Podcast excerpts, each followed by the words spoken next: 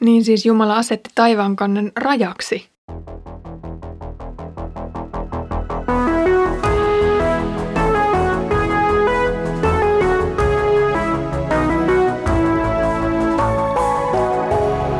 Kirjoitusten pauloissa.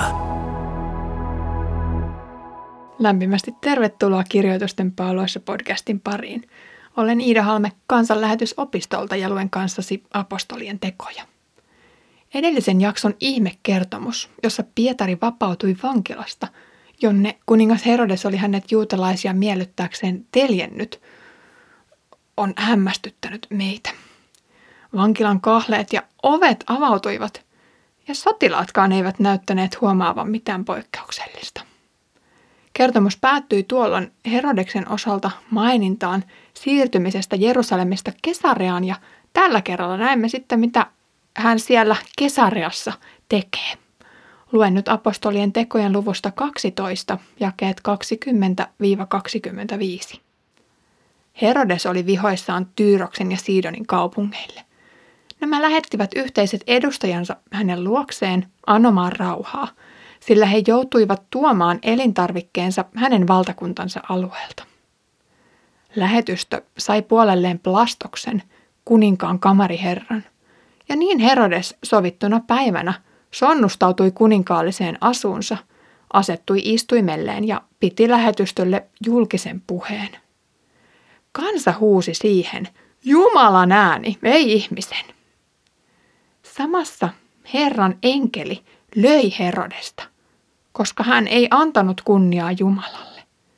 Madot söivät hänet ja niin hän heitti henkensä.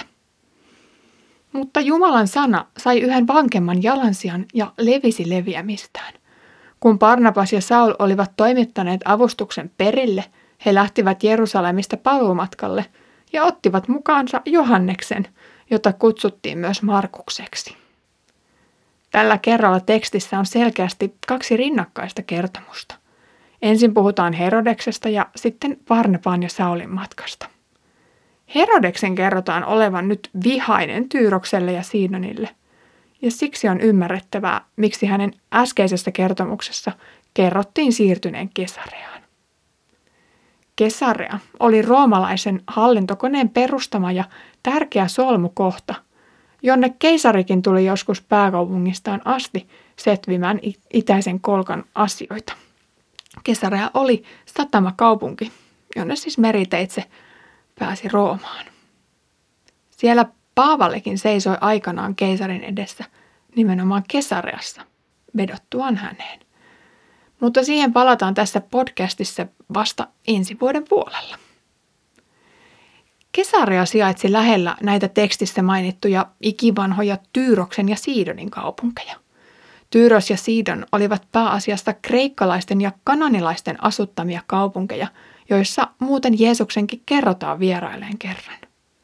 Nämä pakanat eivät kuitenkaan olleet Uuden testamentin kerronnan ytimessä, mutta nivoutuvat aina ajoittain siihen mukaan. Nyt Luukas ei paljasta, mistä Herodeksen viha oli syttynyt, mutta kaupunkilaiset olivat peloissaan raaksi huhutun kuninkaan mahdollisista päähänpistoista. Oli siis parasta koittaa lepyttää kuningas, etenkin kun he olivat riippuvaisia tämän alueen elintarviketuotannosta. Vaikka kuningas ei ryhtyisi sen pahempaan kuritukseen, verovelvollisuus voisi tuntua ahdistavalta. Rauhan anomus tuli kuulluksi, kun kuninkaan kamariherra oli voitettu rauhanneuvottelijoiden puolelle. Tämän seurauksena saattue kutsuttiin kuninkaan eteen juhlapäivänä. Historioitsija Josefuksen mukaan rauhan syntymistä alettiinkin juhlia ja siksi kuningas tuli nyt juhlapuvussaan alamaistensa eteen. Kyseessä oli heijastavia ja häikäiseviä materiaaleja sisältävä puku, jolloin alamaisten oli oikeastaan mahdotonta edes katsoa suoraan kuninkaaseen päin. Roomalaisesta teologiasta keisari oli itse asiassa jollain tapaa Jumalan edustaja maan päällä, ellei Jumala itse – ja sitten nämä alueellisetkin hallitsijat jossain määrin jumalallisia hahmoja. Uskontoroomassahan oli monijumalainen. Tämä taustatieto auttaa meitä ymmärtämään tämän kertomuksen käänteitä. Kun Herodes siis astui korokkeelleen pitämään puhettaan, kansan reaktio säteilevää olemusta katsellessaan saa nyt Jumalan vihan syttymään. Kansa huutaa Herodeksen olevan Jumala eikä ihminen. Monijumalaisessa pakanajärjestelmässä harvoin koetaan tällaisia kaikkivaltian ja todellisen Jumalan väliintuloja, mutta nyt tässä hahmossa on jotakin, miksi Jumala puuttuu tilanteeseen. Kuningas oli ajatellut jo pitkän aikaa itsestään liikoja, ja valta oli varmasti noussut hänen päähänsä.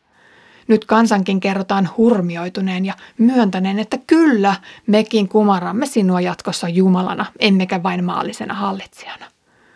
Uuden testamentin selkeä opetus vallasta on se, että kukin kuningas saa valtaa juuri sen verran, kuin Jumala hänelle sitä suo. Harva pakanakuningas toki oli tietoinen tästä tosiasiasta. Edellisessä jaksossa Herodes oli osittain tietämättään vielä puuttunut todellisen kuninkaan ja Jumalan valtakunnan etenemiseen tappamalla ja vangitsemalla sen kantavia voimia. Jotain oli siis jäänyt hampaan koloon. Olisi myös typerää ajatella, etteikö Herodes olisi ottanut yhtään selvää kristittyjen ja juutalaisten opeista. Siksi häntä ei voi puolustaa tietämättömyydellä. Herodes olisi siis voinut pelastaa henkensä vaientamalla kansan ylistyksen, mutta hänestä tämä huuto tuntui niin kutkuttavan ihanalta, ettei hän voinut olla kylpemättä sen suloisissa sanoissa. Herodeksen kuoleman synniksi koituu siis se, että hän sallii itseään kunnioitettavan Jumalana. Herodes kohtaa tämän myötä äkillisen ja yllättävän kuoleman. Tämän kaltaiset sairaskohtaukset ovat harvinaisia, mutta todellisia. Herran enkeli iskee raamatussa myös muita hirmuhallitsijoita, jotka vastustelevat Jumalan suunnitelmia. Muun muassa Egyptin esikoiset kuolivat tuhoavan enkelin käsiin.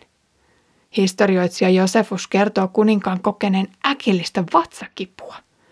Siksi kuolinsyyn on arveltu lääketieteellisesti olevan äkillinen vatsakalvon tulehdus tai umpilisäkkeen puhkeaminen. Sanonta madot söivät hänet tuskin viittaa kiho- tai lapamatoihin.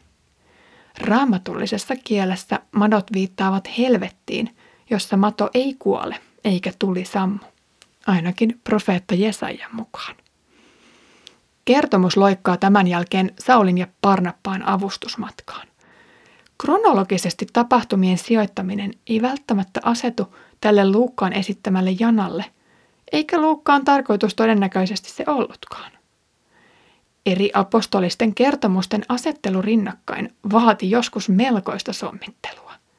Sivuloikka hirmuhallitsija Herodekseen on tullut päätöksensä ja Lukas kääntääkin kerronnan jälleen siihen keskeisimpään seikkaan. Mikä on Saulin, eli Paavalin, elämän tarkoitus?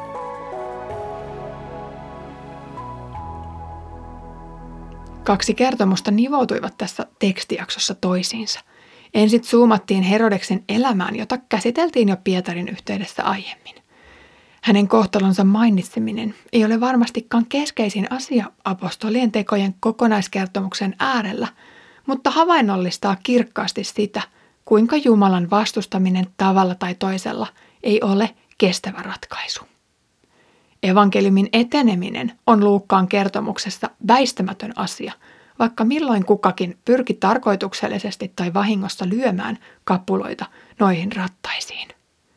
Herodeksen jälkeen otetaan silmäys kokonaiskertomukseen ja palataan pari jaksoa aiemmin alkaneeseen Parnappaan ja Saulin Jerusalemin matkaan, jonka tarkoituksena oli viedä avustusta Jerusalemin pyhille. Kiitos kun olit tänään matkassa mukana Kirjoitusten pauloissa podcastissa.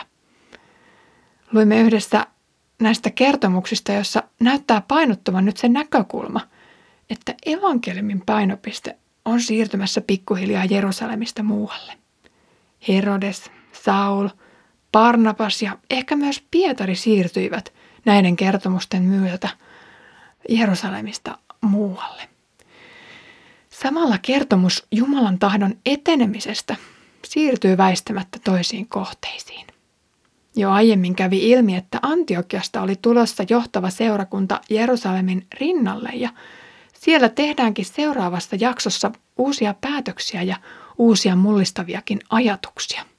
Tähän väliin osuu kuitenkin viikonloppu, jonka aikana suosittelen sinua tutustumaan kansanlähetyksen muihin podcasteihin, jos ne eivät vielä ole sinulle tuttuja. Oma suosikkini on ehdottomasti kolme minuuttia rohkaisua podcast, jota Iida Hovi ja Asta Vuorinen pitävät. Ja jos viikonlopun mittaan tulee tekemisen puutetta, niin laita minulle viestiä, lähetä sinulle uusimman ystäväkirjeeni ja sen myötä pääset enemmän minunkin matkaani mukaan. Mutta nyt Herramme Jeesuksen Kristuksen armo, Isän Jumalan rakkaus ja Pyhän Hengen osallisuus olkoon meidän kaikkien kanssa.